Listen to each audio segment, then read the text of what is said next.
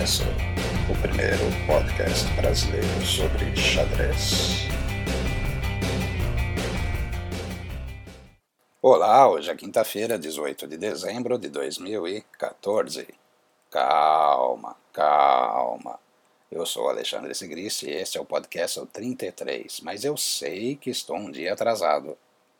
Este aqui é o podcast de quarta-feira, só que gravado na quinta e com notícias da quinta-feira também. Podcast, pode acreditar, não é igual a dirigentes que pulam edições para não atrasar o calendário.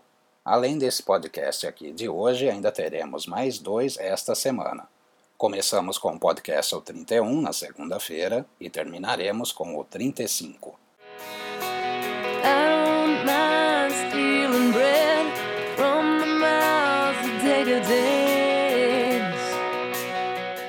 Pan-Americano.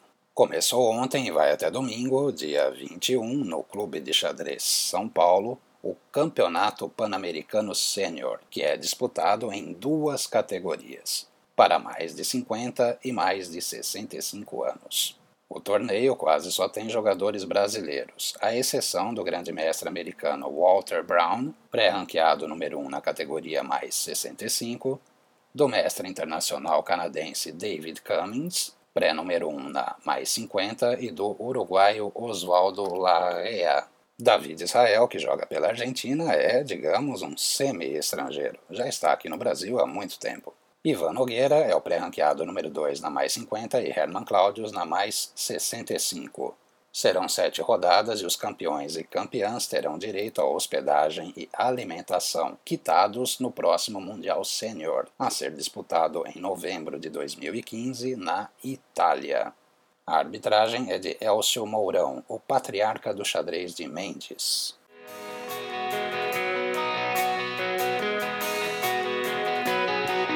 And it's on the table, the cooking.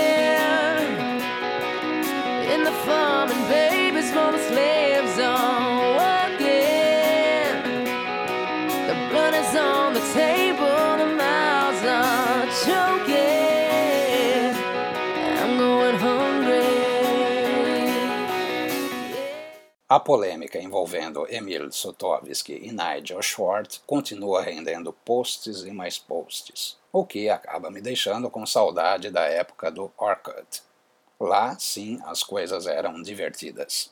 Sem me alongar muito, acho que é legal comentar o post de Mikhail Golubev, que disse que estranha Sotovsky se incomodar com os comentários de Short, mas não se incomoda com a eleição de Zurab Azmai Parashvili para presidente da União Europeia de Xadrez. Eu convido o ouvinte ou a ouvinte para fazer um teste. Vai lá no Google, digita Asmai Parashvili e veja o que o Google sugere como autocomplemento. E eu já ia me esquecendo de mencionar que Peter Heine Nielsen entrou na conversa e disparou.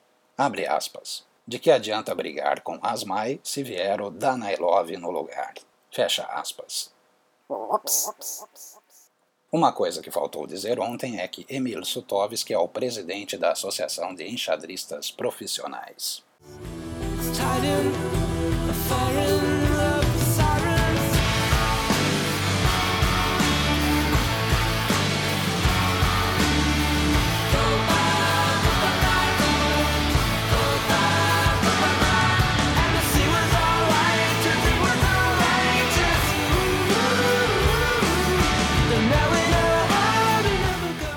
Bomba!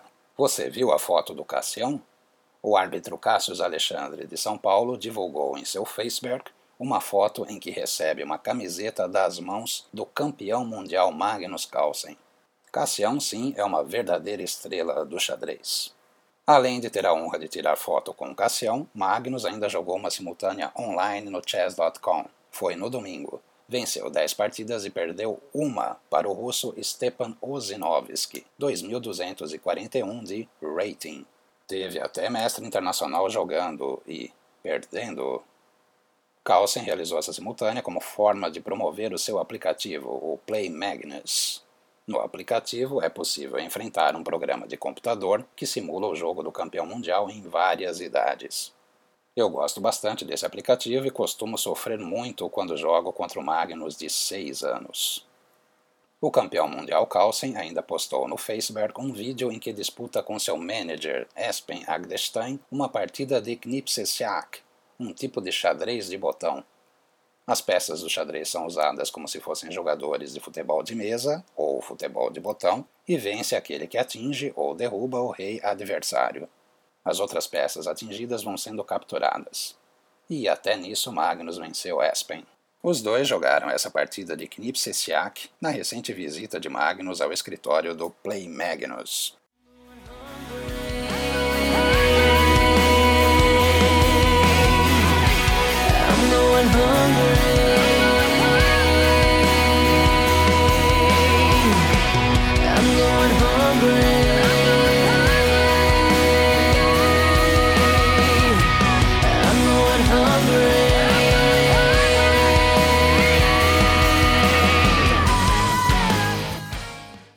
Foi só o Cassião que postou foto, Teimur Rajabov também.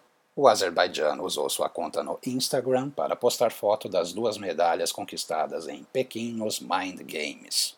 Teimur foi prata no sistema Basque e bronze no Blitz. No post, Rajabov diz, aspas, espero que no ano que vem sejam de ouro. Mas vou te falar, bem pequenas essas medalhas, hein? Eu esperava medalhas melhores e maiores. Vi a foto porque Radiabov postou também no Twitter. Se você quiser seguir Radiabov lá, ele é o arroba RajaChess. Raja sem o D, R-A-J-A, Chess. E aproveita e segue também o Podcastle, arroba PodcastleBR. Se não colocar o BR no final, você só vai ler tweets sobre outras coisas. Cuidado!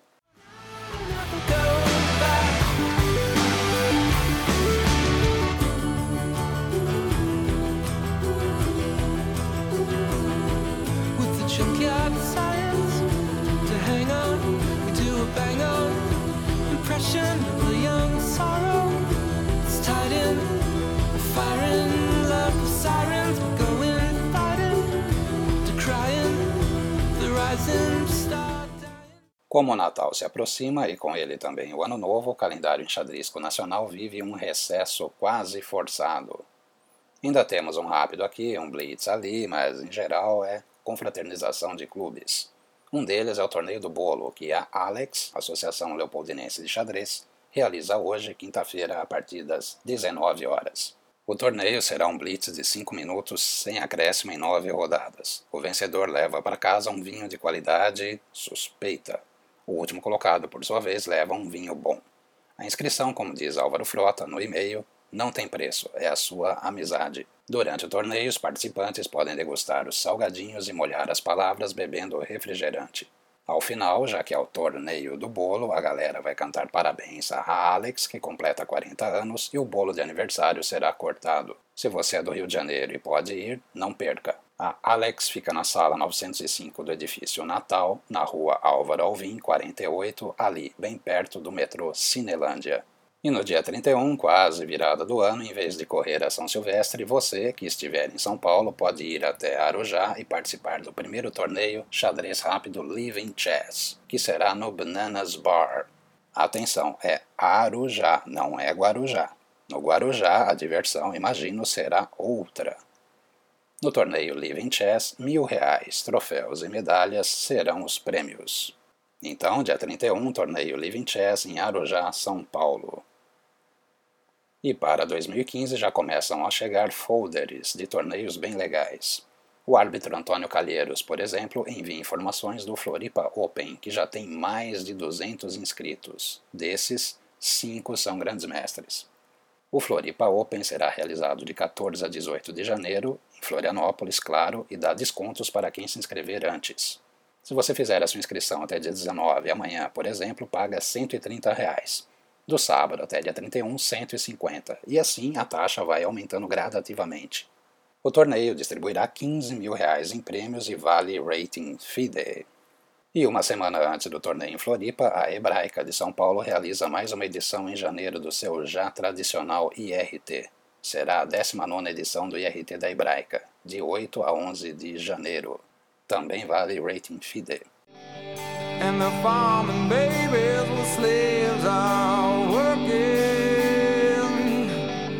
blood is on the table the mouths are choking.